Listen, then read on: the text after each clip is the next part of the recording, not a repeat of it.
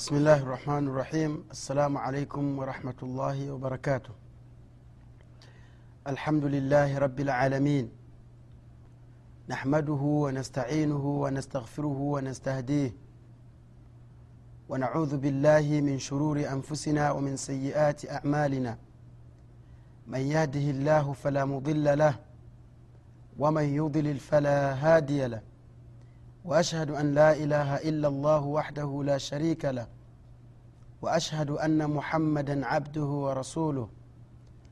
أرسله الله تعالى بالهدى ودين الحق ليظهره على الدين كله ولو كره الكافرون. أما بعد فإن أصدق الحديث كلام الله وخير الهدي هدي محمد صلى الله عليه وسلم. وشر الأمور محدثاتها وكل محدثة بدعة وكل بدعة ضلالة وكل ضلالة في النار اللهم إنا نعوذ بك من عذاب النار ndugu zangu wapenzi waislamu baada ya kumshukuru allah subhanahu wa taala na kumtakia rehma kiongozi wetu mtume wetu muhammadi salllahu alaihi wasallam ndugu zangu wapenzi waislamu na kuhusieni pamoja na kuihusia nafsi yangu juu ya kumcha mwenyezi mungu subhanahu wa taala.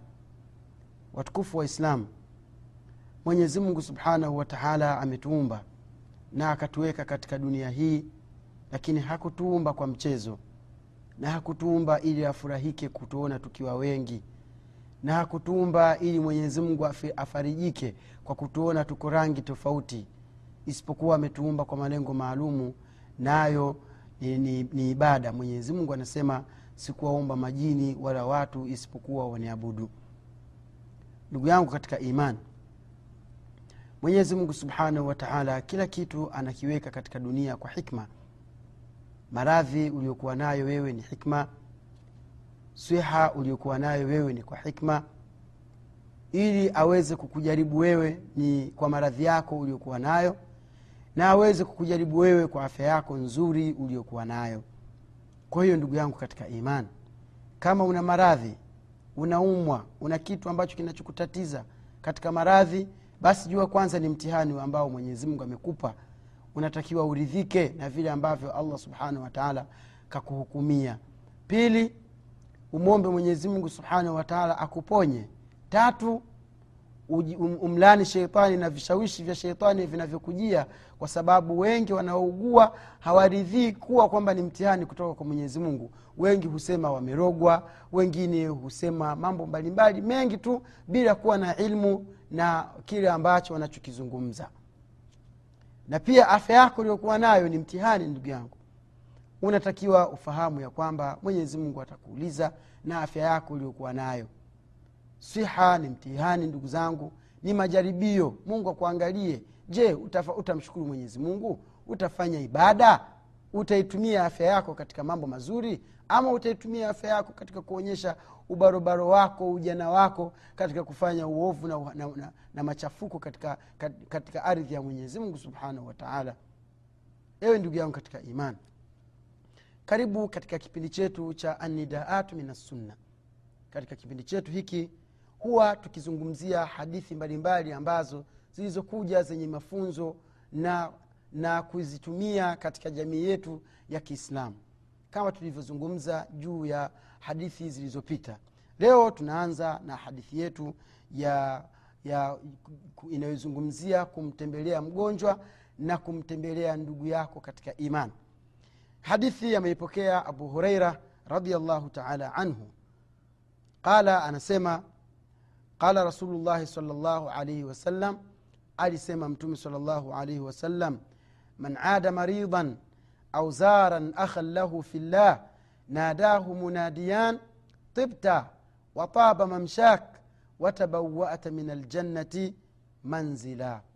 Hadithi hii ni hadithi sahihi ambayo imekuja na mafundisho mbalimbali mengi makubwa yenye thamani mafundisho ambayo ukiyafuata itakuwa ni sababu ya wewe kwenda kulipwa pepo itakuwa ni sababu ya wewe kuipata pepo ya mwenyezi mungu subhanahu wa taala.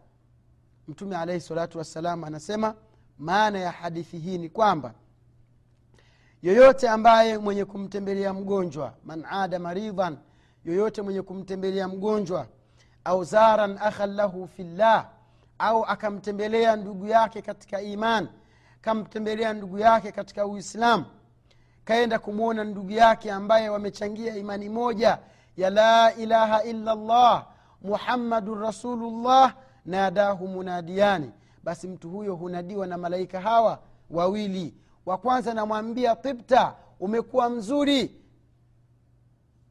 Tibta umekuwa mzuri. Wataba mamshaka na, na mwendo wako huko ulikokwenda kumekuwa ni kuzuri zaidi. Halafu kubwa zaidi wanambashiria kwa kumwambia watabawata min aljannati manzila.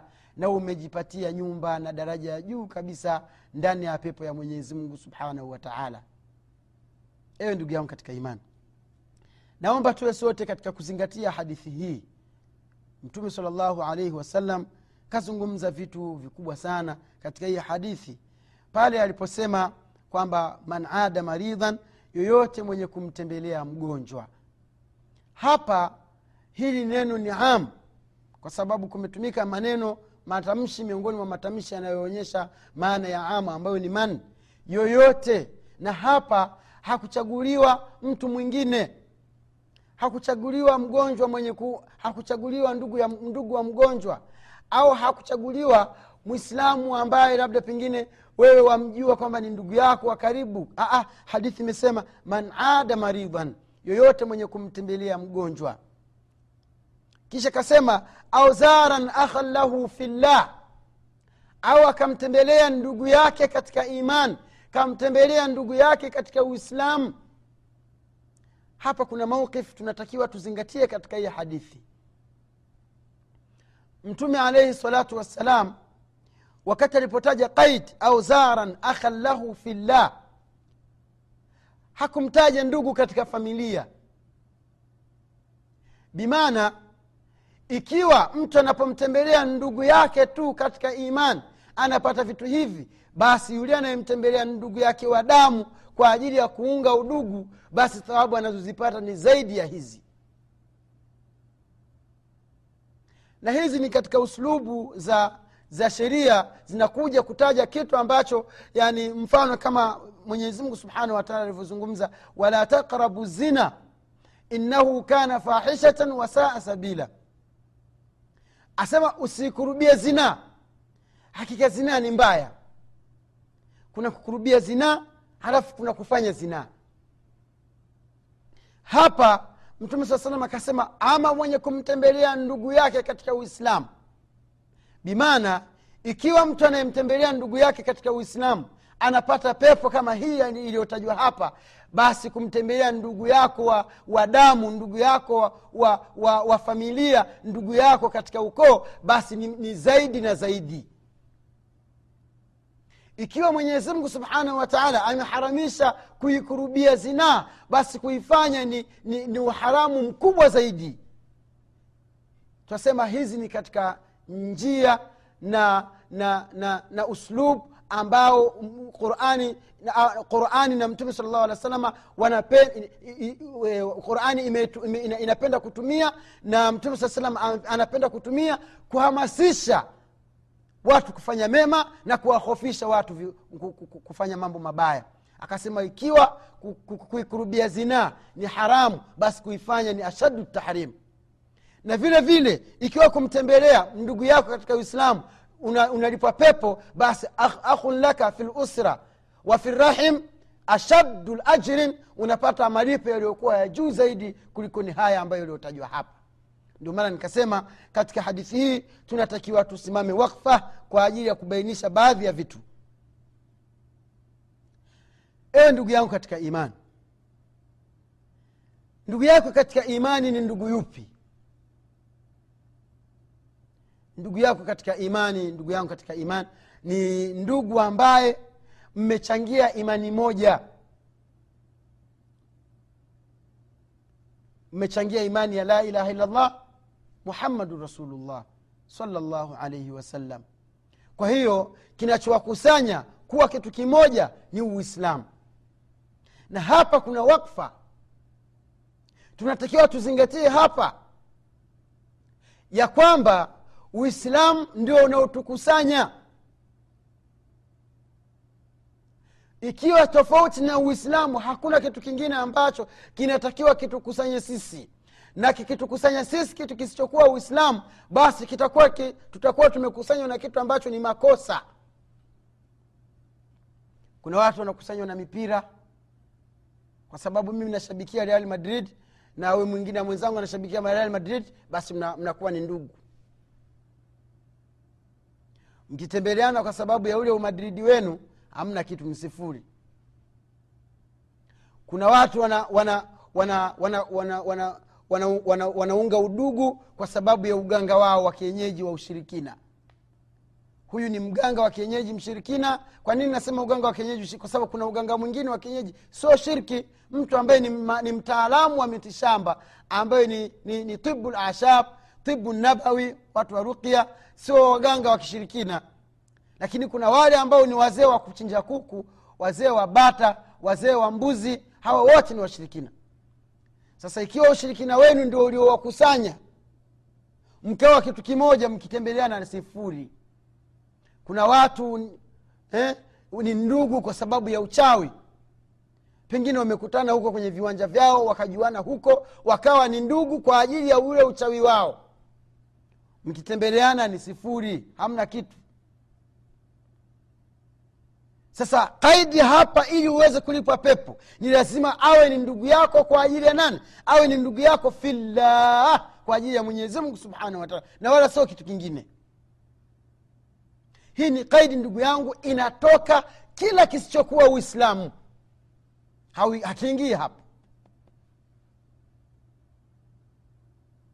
Man ada maridhan yoyote mwenye kumtembelea mgonjwa au zaran akhan lahu fillah au kamtembelea ndugu yake kwa ajili ya mwenye, ndugu yake kwa mwenyezi mungu subhanahu wataala nadahu anaitwa munadiani na malaika wawili minada miwili kutoka kwa malaika wa kwanza namwambia tibta katika siku zote tangu unazaliwa leo ndio umekuwa mtu bora. Wataba mamshak na kwenda kwako pia kumekuwa bora. Watabawata min aljannati manzila. Na umejipatia nafasi ya juu peponi. Hapa kuna vitu vitatu.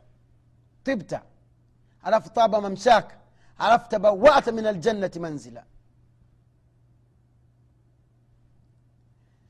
Tibta ndugu zangu ni katika maneno ambayo yanatumika katika vitu vizuri tu.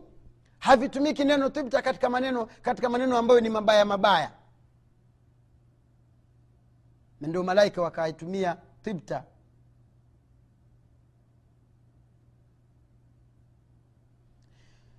Tibta ni kama vile tabba.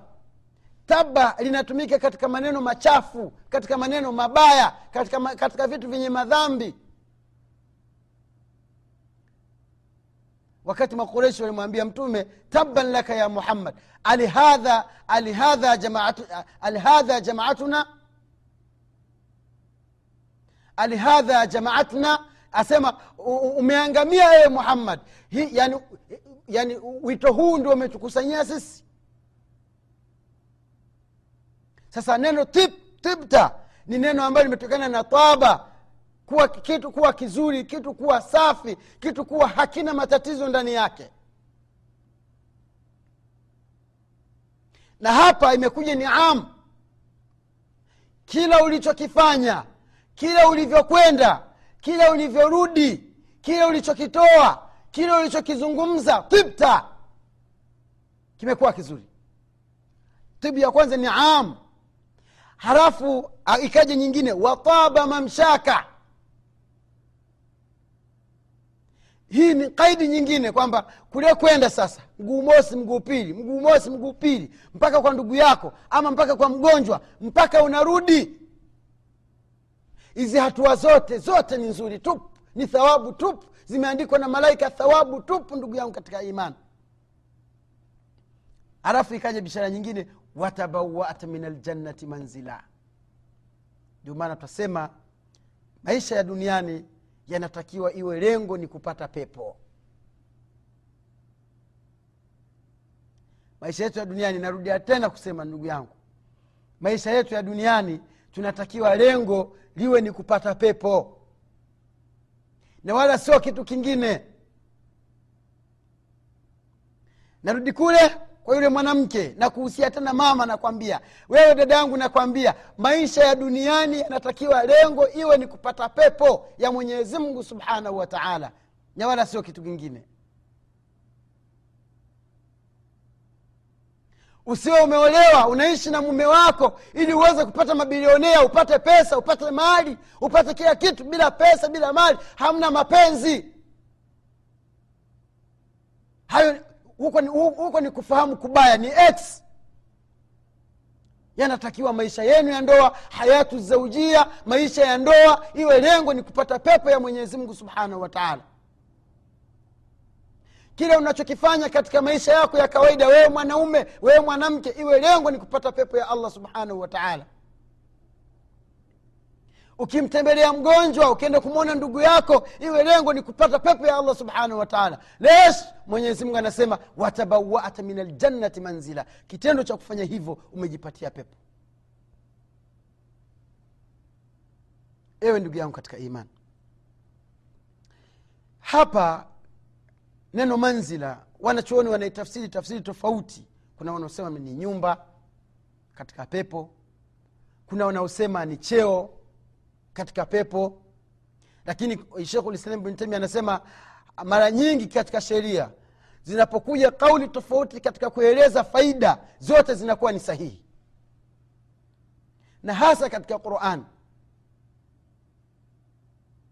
Qurani inapokuja, inapokuja neno likawa wanachuoni wametofautiana. Huyu anatafsiri anavyotaka yeye na huyu anatafsiri hivi. Lakini ikawa yani ikawa tafsiri zote zinalenga mambo mazuri mazuri. Yote yana maana zote zinachukuliwa. Sasa hapa katika hii hadithi tunaweza tukasema kwamba ni nafasi cheo kikubwa katika pepo. Tunaweza tukasema kwamba ni nyumba unajengiwa katika pepo. Zote maana hizi ni sahihi. Ewe ndugu yangu katika imani unapokuwa na nyumba peponi na wewe unatembea huku aridhini unajisikiaje katika nafsi? Na ndio maana kipindi chetu kikaitwa anidaatu min assunna mtume sala llahu alih wa anataka kukufahamisha vitu hivi ndani ya maneno yake. Tuyatumie ndani ya jamii ili tuweze kupata pepo. Bado tukiwa tunatembea duniani unatembea duniani na huku unajua nina pepo yangu huko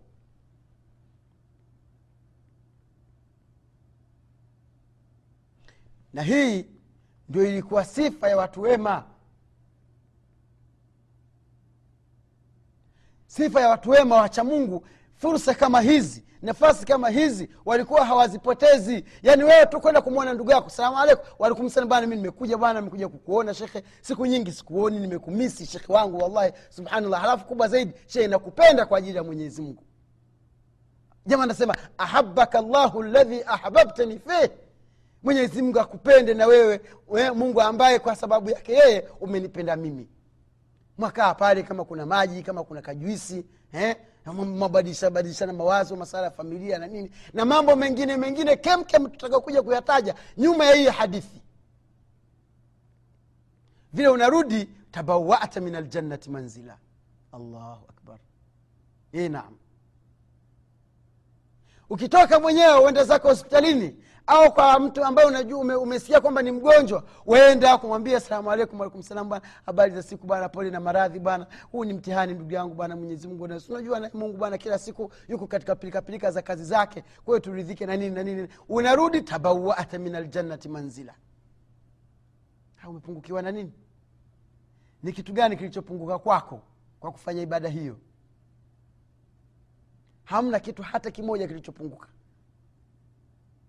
Sasa ibada kama hizi pepo kama hizi taziona zinapita tu zinapita tu. Hawa wala hatuna hata nafasi hata siku moja. Na saa zingine maalasaf yaweza kuwa ndio jirani yako ni mgonjwa. Hata huna nafasi ya kwenda kumwangalia. Atakufa mwenyewe kivyake atajijua mwenyewe huko. Sio uislamu huo ndugu yangu e wallahi sio uislamu kabisa. Ndugu yangu katika iman mtume salllahu alaihi wasallam alivyotaja vitu kama hivi masahaba walivitumia. Ukisoma hadithi ya ya abubakar sidiq siku moja aliuliza mtume saa salam nani kati yenu eh, aliuliza vitu vingi sana lakini katika vitu alivyovisema alisema ni nani ambaye ame- ameshinikiza jeneza abubakar akasema ni mimi ya rasulllah akauliza nani kamtembelea mgonjwa? Hiyo akasema ni mimi ya rasulllah nipo. Nani alitaja vitu ibada kama tano hivi ama sita. Vyote abubakari namba moja. Mtume akasema vitu hivi haviwezi vikakusanyika kwa mwislamu isipokuwa kana min ahli ljanna lakini mahalu shahid swala la kumtembelea mgonjwa limo. Kuunga udugu limo. Kushindikiza jeneza limo. Mtume anasema la yajtamiu. Havijikusanyi hadhihi lumur vitu hivi ala mriin kwa mtu illa isipokuwa kana min ahli ljanna huwa, huwa anakuwa ni katika watu wa, wa, watu wa peponi. Sasa unataka uingie peponi vipi sasa ibada ndio hizi. Tena twaziona za kawaida. Na tena kwa sasa hivi yani tuweza kusema subhanallah hazina thamani kulingana na watu vile wamezi, down wameziacha. Lakini maswaba walizihuisha wakazitukuza wakazifanya sana. Baada ya kuzifanya sana wakawa wanatembea juu ya ardhi na huku tayari wameshabashiriwa pepo ewe ndugu yangu katika imani usidanganyike na maisha bwana. Maisha ndio hivi hivi tumeyakuta pia tutayaacha. Lakini unapofahamu chenye manfaa na wewe basi jitahidi kuwa haraka sana kwenda jitahidi sana kwenda kukitekeleza haraka. Jitahidi sana kukifanya vizuri. Jitahidi sana kisikuponyoke. Kisi yaani wakati umekif, umekifahamu tu basi ukifanyie kazi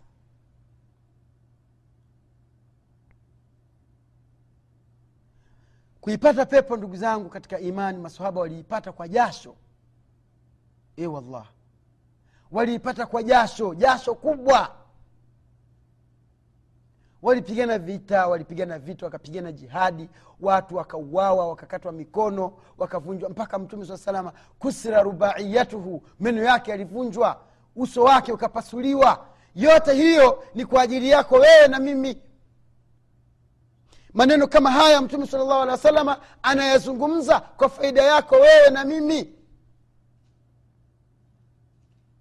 Mtume alaihi salatu wassalam la yantiqu ani lhawa kama humwamini mtume basi wewe una matatizo. Mtume haongei mambo ya upuzi. In huwa illa wahai yuha isipokuwa ni wahai kutoka kwa mwenyezi mungu subhanahu wataala anakwambia ukimtembelea mgonjwa ama ndugu yako kwa ajili ya mwenyezi mungu basi unape, unapewa pepo ewe ndugu yangu katika imani nafasi hizi usiziache. Tumia fursa hii ni fursa dhahabia hadithi imara kabisa hadithi nzito ambayo imekuja kuonyesha vitu vingi. Bila shaka nadhani umeielewa vizuri hadithi hii. Sasa kama umeielewa tuende kwenye hadithi nyingine ili sasa baada ya hiyo hadithi tuingie katika uchambuzi wa hizi hadithi ambazo tutakuwa tumezizungumza kiasi ambacho mwenyezimungu subhanahu wataala atatuwezesha. Hadithi nyingine ni ali radiallahu taala anhu. Qala alisema samitu rasul llahi sala llahu alaihi wasallam nilimsikia mtume sala llahu alaihi wasalama yaqulu anasema anasema mtume sala llahu alaihi wasallam man ata akhahu almuslim عابدا مشى في خرافة الجنة حتى يجلس. فإذا جلس غمرته الرحمة.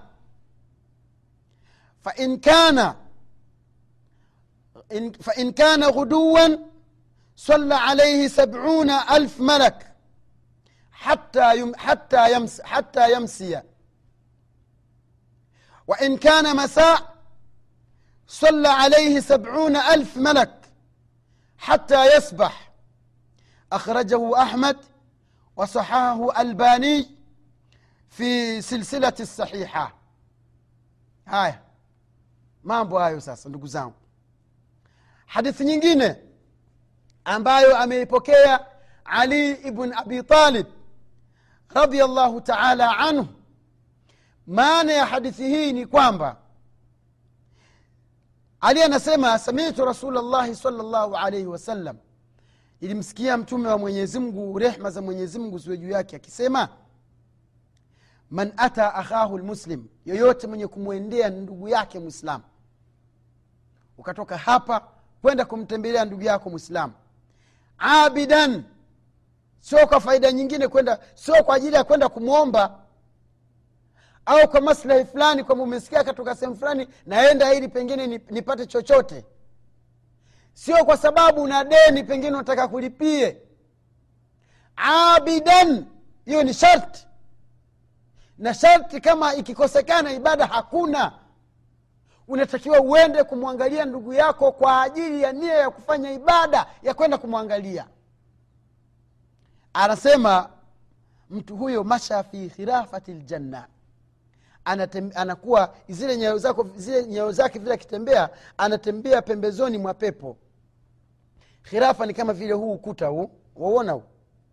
Huu ndio ule ukuta wa pepo ule.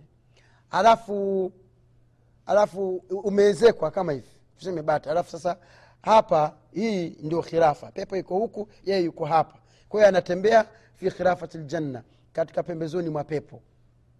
Imaana wakati wote watafuta mlango tu uingilie masha fi khirafati ljanna hata yajlisa. Yaani tangu alivyotoka kwake anakwenda mpaka atakapokaa.